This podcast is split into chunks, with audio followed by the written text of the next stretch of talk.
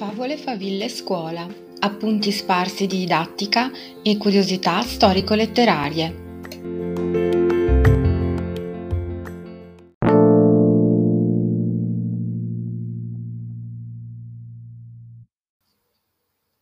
Il viaggio dell'eroe, gli archetipi del guerriero, del drago, del tesoro nascosto.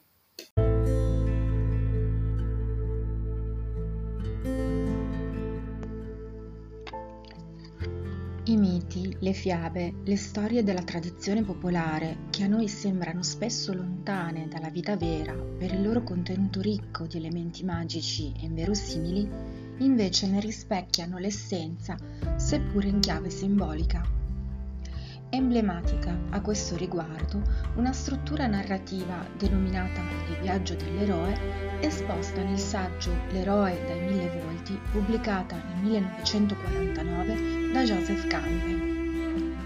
Il grande studioso di mitologia comparata intuì che i motivi ricorrenti presenti in culture molto lontane nel tempo e nello spazio derivano da schemi e modelli di comportamento basilari comuni al genere umano, rimandabili alla teoria junghiana degli archetipi. Il protagonista è l'eroe che intraprende un viaggio o ciclo per l'andamento circolare suddiviso in tappe. Questo impianto narrativo è stato ripreso in forma semplificata da Vogler che lo ha adattato allo storytelling e alle sceneggiature cinematografiche. Sostanzialmente l'equilibrio iniziale viene turbato da un fatto che spinge l'eroe alla partenza. Già qui troviamo la chiamata all'avventura.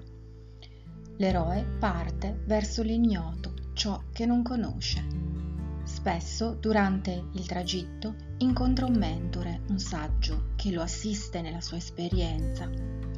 Il protagonista che arriva al punto di varcare la soglia, allontanandosi dal mondo familiare per approdare a quello sconosciuto, deve superare una serie di prove e fallimenti.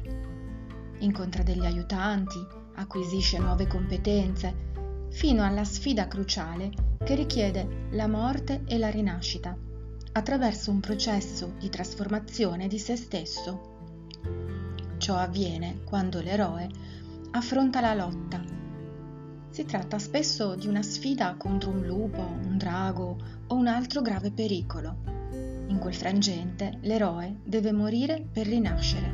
Potremmo dire che tocca il fondo, è avvolto nel buio per risalire alla luce, un po' come dimostrano molti eroi della mitologia antica o lo stesso Dante nel viaggio all'inferno. L'intreccio narrativo che abbiamo descritto è del tutto attinente, come già accennato, a schemi psichici e modelli di comportamento che ci riguardano da vicino. Tutti noi, infatti, vestiamo i panni del guerriero quando affrontiamo determinate fasi della crescita o quando la vita ci mette a dura prova con eventi sfidanti a forte impatto psicologico. Un esempio è la fase di passaggio dall'infanzia al mondo adulto, contrassegnata dal rito di iniziazione, che replica proprio questo processo. Si esce dal mondo protetto e familiare per sperimentare le difficoltà di una realtà nuova dove è necessario dimostrare di sapersela cavare in piena autonomia. Come l'eroe siamo indotti a sconfiggere le nostre paure, a metterci in gioco, sfoderando il coraggio, sguainando come una spada le risorse e le energie di cui disponiamo, proprio per affermare la nostra identità, senza farci soggiogare dalle prove e dalle pressioni esterne. Raggiungeremo così gli obiettivi che ci siamo prefissati con determinazione. Inca- impariamo a capire quello che vogliamo essere nella vita e che cosa è necessario fare per conquistarlo.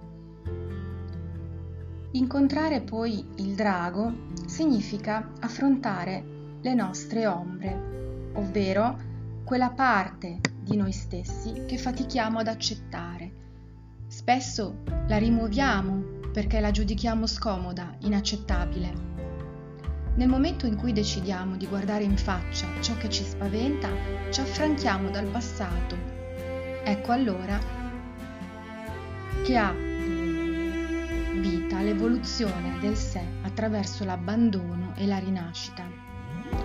Il protagonista torna nel suo regno, nel suo mondo, portando con sé il dono, il tesoro nascosto, cioè che consiste nel raggiungimento della consapevolezza nuova del sé. Una struttura quindi circolare nella quale il punto di arrivo coincide con il punto di partenza attraverso una significativa metamorfosi.